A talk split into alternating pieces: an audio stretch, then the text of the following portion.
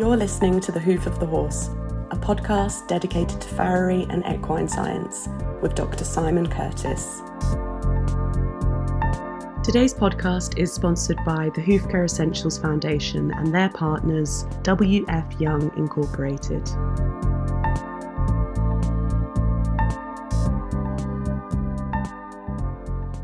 I caught up with Rodney King at the Australian Farriers Convention, but of course, Rodney is not an Australian. He'd flown over from New Zealand, he's from the South Island, and he's quite rare in that he came from a non, shall we say, horse background. The woman in his life, the lady in his life, was horsey, and he got into horses that way, and then he started to shoe. New Zealand is probably the most do it yourself society in the Western world. It's so cut off, imports cost so much that New Zealanders tend to try to do things themselves first. But you know, Rodney went from shoeing or learning to shoe himself with just a little bit of help to working at the biggest equine veterinary hospital in Kentucky in the USA in the space of 10 years. So, how did he do that? I think it was worth interviewing just to talk to him about that. My old pet subject, suspensory ligament desmitis, comes in sports horses comes up, and we have another look at that. And Rodney has his take on it. But anyway, enjoy an interview with somebody who came a long way very quickly.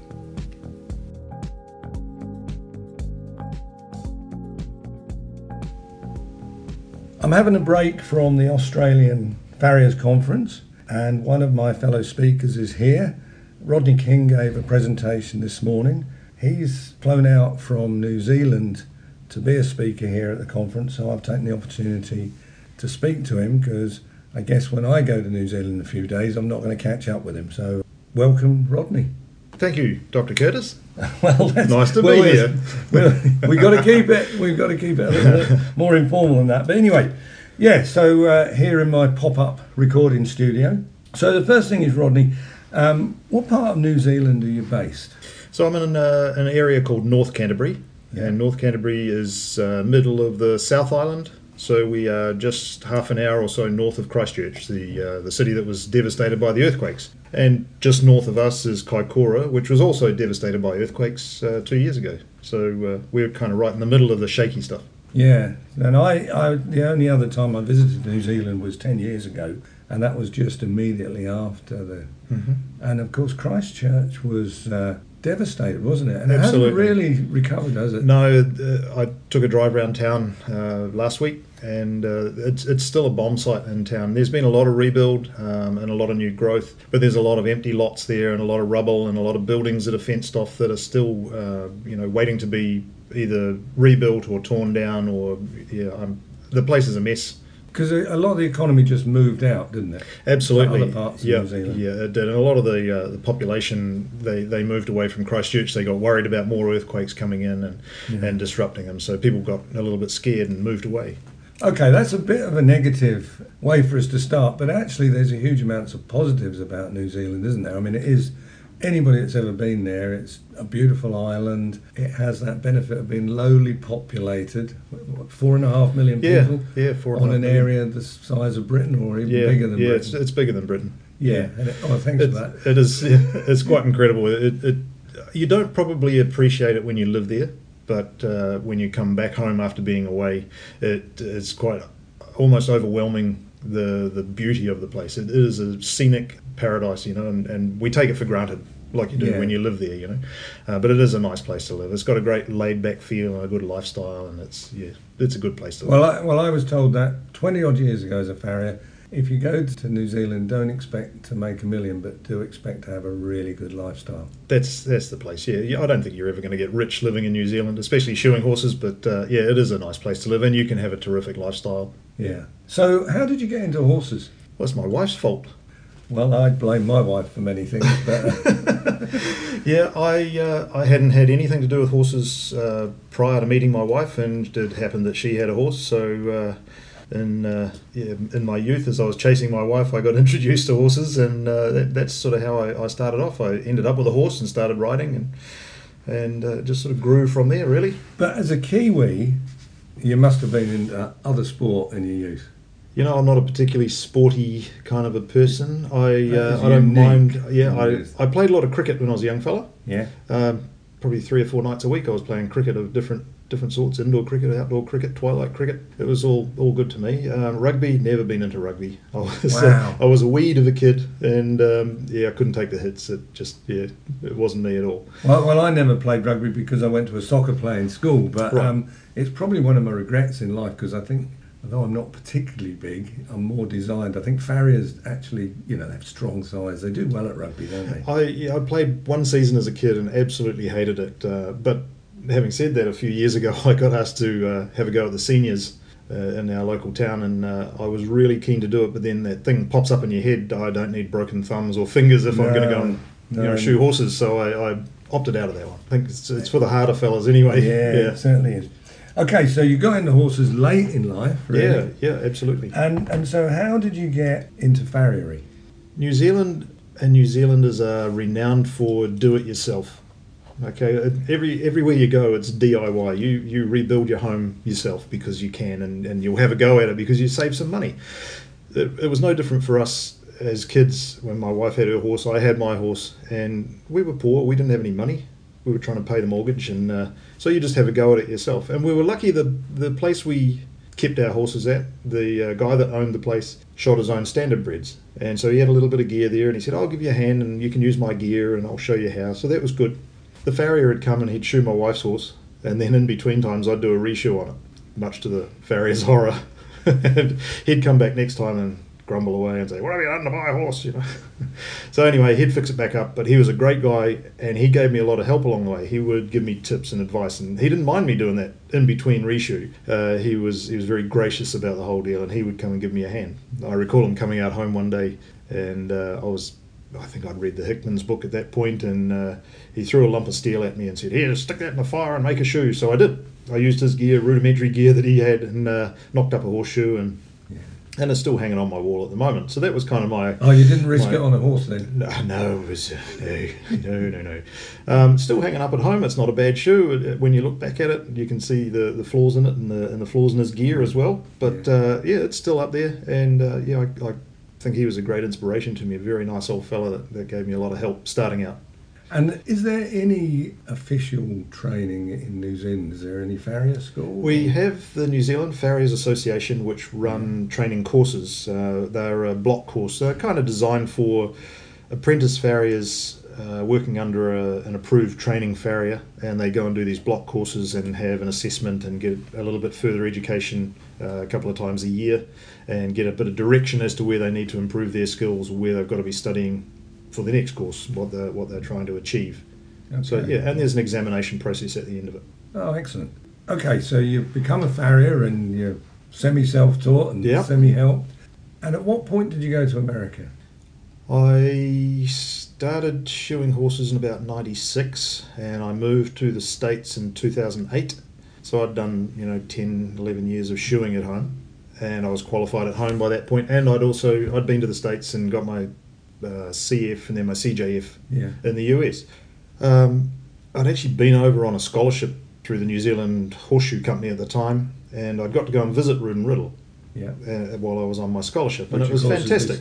biggest equine hospital in the world. in the world. Yeah. it was fantastic, and uh, and I got on great with the guys there, and it, it just sort of transpired. I was at home, had a had an English, a young English farrier out home working with me, and he subscribed to the Forge magazine in the UK online at the time. And he said that place you uh, said you'd visited in the states has got a job application, a job application opening up uh, in Kentucky. And I thought this is interesting, so I got online and had a look and applied for the job. And the guys remembered me in the states and shot me over for the interview, and that was kind of that. Ended up in the states. Okay, so you were working for the podiatry department, Yes. and and that's pretty big, isn't it? Oh, it, yeah. It, it's a big step from shoeing backyard horses in New Zealand to shoeing top end sport horses and lame horses that are coming in to have problems fixed in a very busy, well respected clinic like that. However, you're working with terrific vets who are also pretty handy farriers Yeah. And uh, you got a lot of guidance. But what they needed at the time was a, a, decent farrier, a good farrier in there to help them out achieve what they wanted to achieve. And that's where I came in. So I think it was uh, a mutually beneficial arrangement. They got a good farrier, and I got some good education from the veterinarians. So I, I helped boost their shoeing at the time, and they helped me become more educated. And you, you would have done work in the hospital, but also an ambulatory practice where you went outside. We did. We uh, I was initially, I think, I was employed to be the the farrier that stayed on site in the shop, but you know, there's only so much work that comes in and out of the shop, and they needed help outside uh, with their normal uh, run going around the, the, stud farms. So I ended up out in the out in the wilderness with the with the veterinarians and helping out, mostly Dr. Morrison. Yeah. Um, so yeah, a lot of my time was spent outside of the clinic, but uh, we'd have days where we'd spend the day inside uh, working at the shop, which yeah, I enjoyed that. So tell us what a, a typical case would be, just to give us an example of that came into the hospital that you had to deal with. Uh, aside from the the laminitic cases in Kentucky, which are it's like a epidemic proportion yeah. of laminitis in the, in that part of the wilderness. Um, we dealt with a lot of sport horse work um, and a lot of suspensory type injuries. Uh, you know, the sport horses over there, they, that was very, very common. We saw so many horses that were shod long in the toe and low in the heels, and, and whether that was man made or conformational, uh, you know, that's hard to put a pinpoint on, but we dealt with a lot of that type of uh, suspensory type injuries, heel pain type injuries, all that long toe, low heel type of stuff. Yeah, that was that was very what typical. What would be a typical trimming and shoeing regime for, for a horse like that?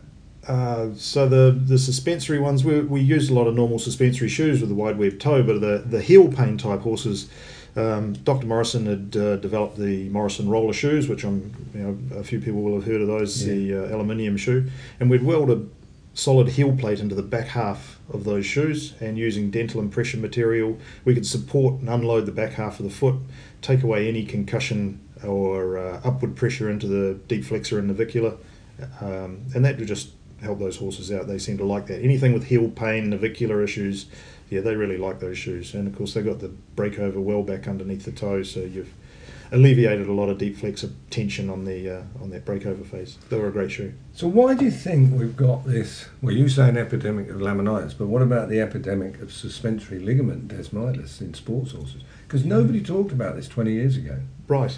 And is it uh, that it's easier to uh, diagnose now? Are the vets better at diagnosing it? We, you know, we've come a long way in that respect, or is it because we're jumping bigger heights, or people are not exercising their horses when they're younger and uh, making them do harder work when they get older? I don't know what the uh, or the surfaces. That's yeah, that, that's another. Yeah, the surfaces, the surfaces have changed, and I mean, uh, yeah, we we saw that a lot going into the poly surfaces in the states, and there were new injuries that we hadn't seen before. So, yeah, what what the surfaces have been in between times, we've gone away from grass and natural surfaces to uh, more unnatural surfaces. Yeah. So I mean, it's still a it's still a question that's being looked at by lots of people. But even me, as a almost an outsider, I always did some sports horses. Mm-hmm.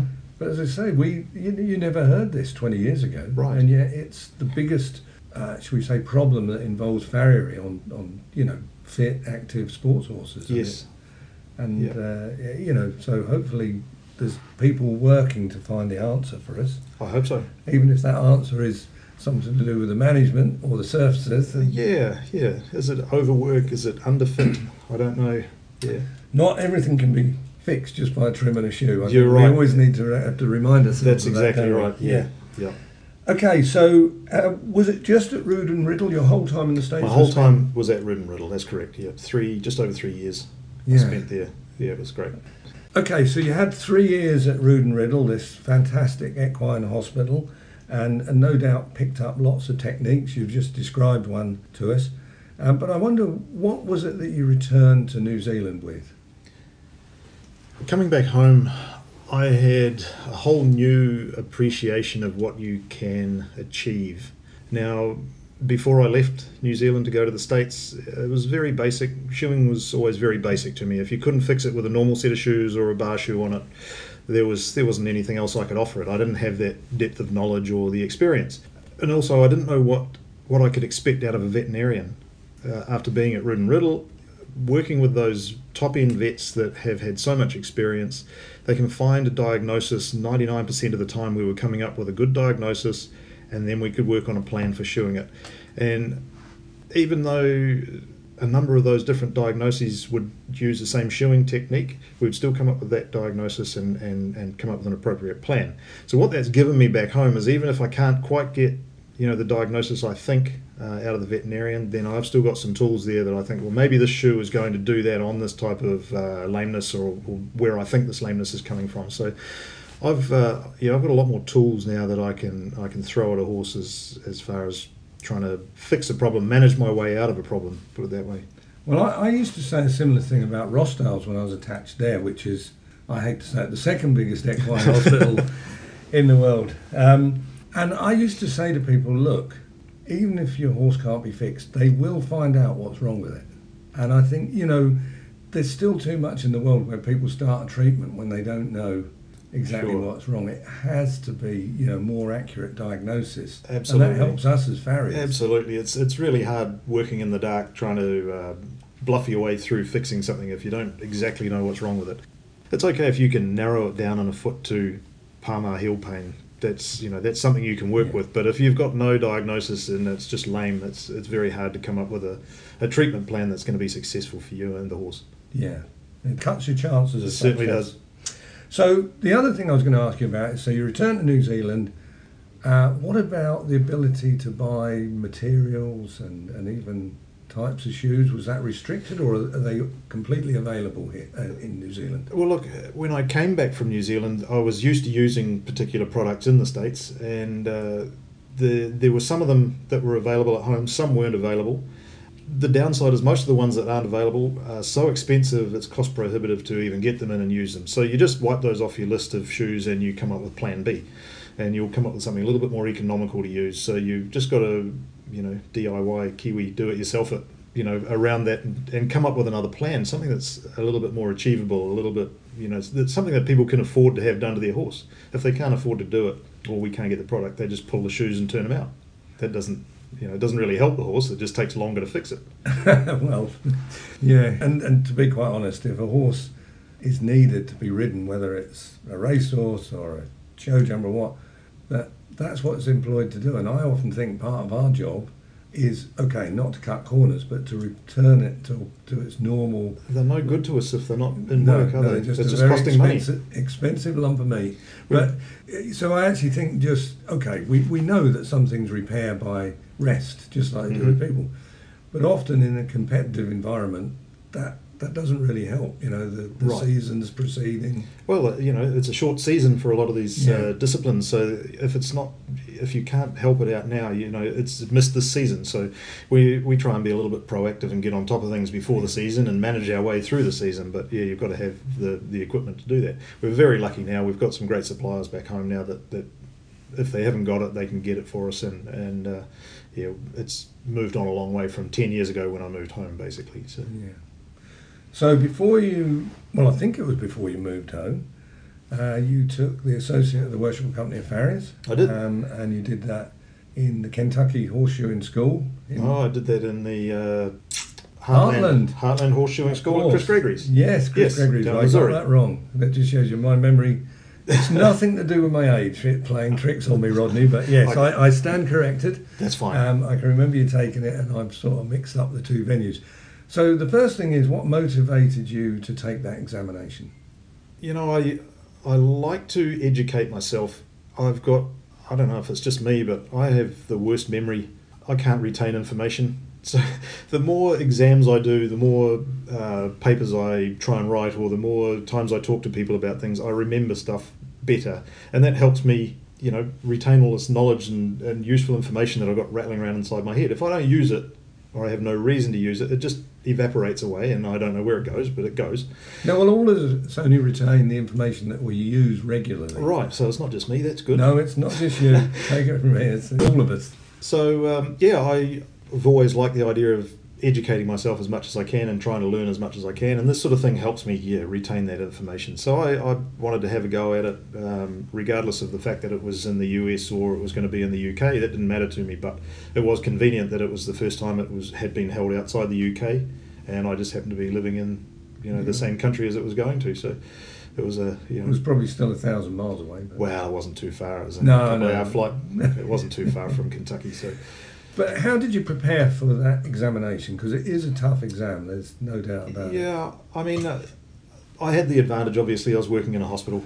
Yeah. So you're de- dealing every day with veterinary issues. You're dealing with uh, anatomy and uh, biomechanics of the horse. That's you're, you're dealing with radiographs every day. It, that was that was the easy side of it. I had Well- to sit I down and read some books, but and I'm, uh, I'm glad you because you've reminded me of that, that. That one of the things I say to farriers is get yourself to attached to a vet and a vet hospital, because the whole basis of the associate is is not that it's a little bit harder than a diploma.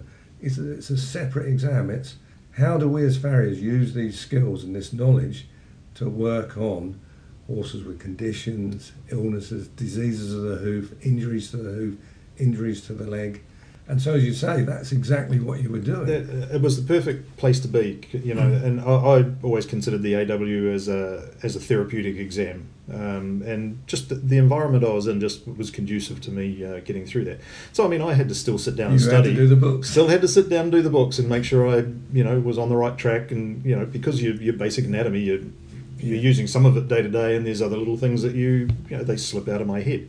Yeah. I was competing uh, regularly while I was in the states, so the shoemaking and what have you, that was, you know, that was Yeah. fine. I, I didn't have to worry about that too much. And and I think there was uh, at the time a lot of guys overthinking, uh, you know. Worrying, worrying too much about what they were going to face on the day. Don't worry about it. Get there, and uh, if you if you've got your forging thing- skills, What you is know, the first thing that an examiner does? They put a nail in the shoe. That's what I've always done. it's If the nail doesn't fit, it doesn't matter how shiny Yeah, the shoe is. It's the same at a competition, right? Yeah. If the nails don't go on the holes, that's no good. It's if it doesn't fit the foot, that's Yeah. no good. It doesn't matter how flashy your shoe is, it's got to go on the foot, it's got to be able to be nailed on, it's got to serve a purpose. Yeah. But I, I actually still remember, and we're not allowed to say these sort of things as examiners, but 10 years later, I can tell you, it was a nice job that you did. I remember the Well, thank you for that. Yeah, I mean, Exam- uh, I Well, thought the my shoes were okay, you know, but they, they were, No, no, they were was- basic it it shoes, they went on the feet. job. So, Well- well, thank you. That's uh, that's a And, compliment, uh, it? and you, you were a credit, really. Um, Were you the first New Zealander to Yeah, yeah. I, pass the association? yeah, I'd be the uh, most overqualified farrier in the Southern Hemisphere. Qualified in New Zealand and the US and the UK. So uh, yeah, I think uh, I think I'm s- probably the only New Zealander with an AW. Yeah, I, I don't want to say that, and somebody Yeah, gets straight in yeah. touch with me and say, "Hey, you forgot me." But um, I, I, I think you probably are. I, I know there's uh, a couple of English farriers at home that have it, but uh, yeah, yeah, that have either gone out Yeah. to New Zealand with it That's or correct, returned yeah, to the UK but, to uh, take it. yeah. But as, a, as a Kiwi, yeah, I, th- Yeah. I reckon you are. So that's something. Well, might be, yeah. Yeah. So for somebody who wasn't great on the sporting field, you've, you've represented your country Well, well. I try my best as a at the farrier. That's right, Yeah, yeah. exactly. So, so well done for that. Thank you. Okay. Um, well, I have to ask the question: Was it worthwhile? Absolutely. You know, I, I've gone on to keep trying to professionalize my business and try and, uh, you know, I, I like helping horses and I like trying to fix problems. And, and I don't know that necessarily having the qualification makes much difference to that per se, but uh, that extra knowledge that I, I gained from doing that, and it gives you a little bit more confidence that you should be able to do that kind of thing. And then I've been able to help other guys go and get their AW as well, which that's been fantastic. Well, I've, I've done a couple of clinics here in Australia helping these Australian farriers, um, you know, pre AWCF exam, and there's half a dozen of those guys I think now with with their AWCF, and I can be quite proud and say that I gave them a hand to help them along the way to getting that. So it's absolutely been worth it. Well, you said about the retention of knowledge, and actually, and you did say about teaching. Funny enough, I reckon I, it helps me to retain knowledge, giving lectures and examining Absolutely. because uh, you know.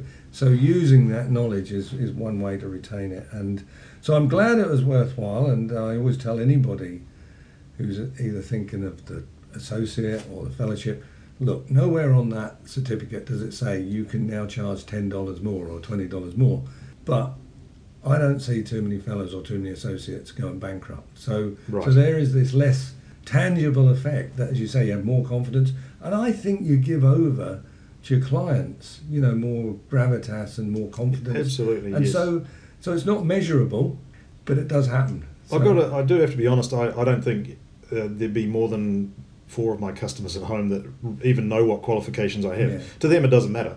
What matters to them is that they have sound horses and that I can get the job done, and, and that's pretty much the end of it. But uh, it matters to me. Well, I, I I have never ever had a client ask me my qualifications. I mean, vets are more interested Mhm. because vets love letters after their name more than us. So so they actually would tend to say, "What does this mean?" and, and "How did you get it?" and uh, but yeah, horse owners, I'm afraid we've never really won them over Right. in that respect. Yeah. Uh, and as we know, you're, you're only as good as the last horse you, you shod. So. Named. Well, mm, let's not get back to negative. All right. So, Rodney, at this point, I usually ask the deep philosophical question.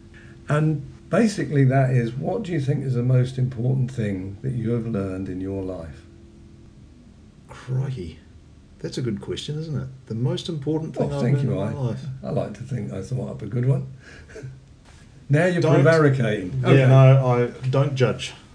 Don't judge. That's the most important thing I've I've learned in my life. And it doesn't matter what you are taking that to, whether it's in your personal life or with the yeah, it, does, it doesn't matter. But don't judge when you look at somebody else's work. Don't judge. You don't know. You don't know what they were doing on that day. You don't know how that horse was going. You don't judge that. You don't judge people by the first time you see them and have a look at them. You don't. You just try not to judge stuff. That's I think that's a good life lesson for mm-hmm. most people. Don't judge. Well, we've done about 20 or 25 podcasts now, and you're the first one that's given me that as the answer. So thank you for that. That's all right. Listen, it's been great speaking to you, Rodney. Um, both of us need to get back to this conference. We do. Yes. But um, anyway, thank you for coming into my pop up studio. That's been my pleasure. This. All right. Thanks a lot. Thank you very much. All right. Thanks.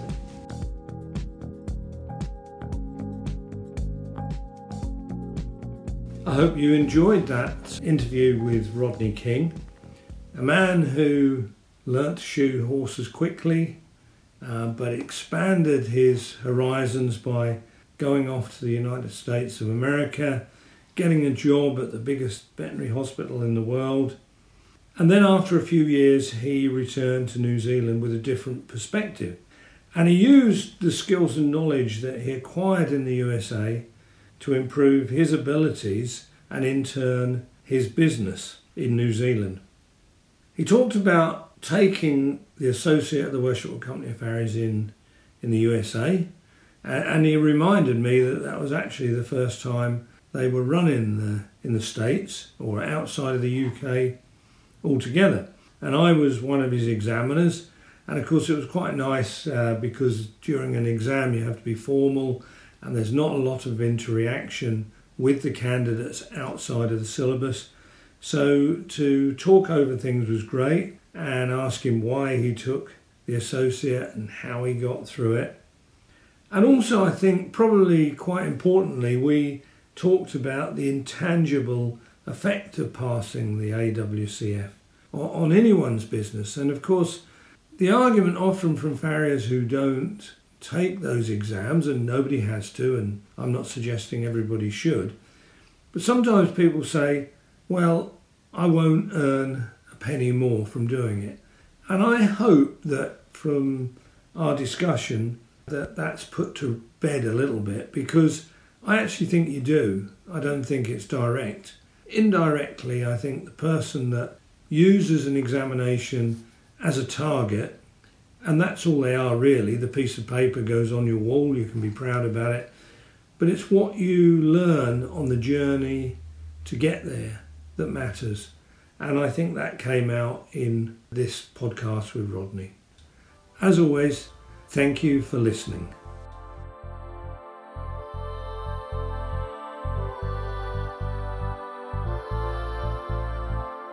We'd like to thank Hoofcare Essentials Foundation and their partners for sponsoring this episode. You can find out more information at hoofcareessentials.com. You can follow more of Simon's work on Instagram and Facebook at Dr. Simon Curtis.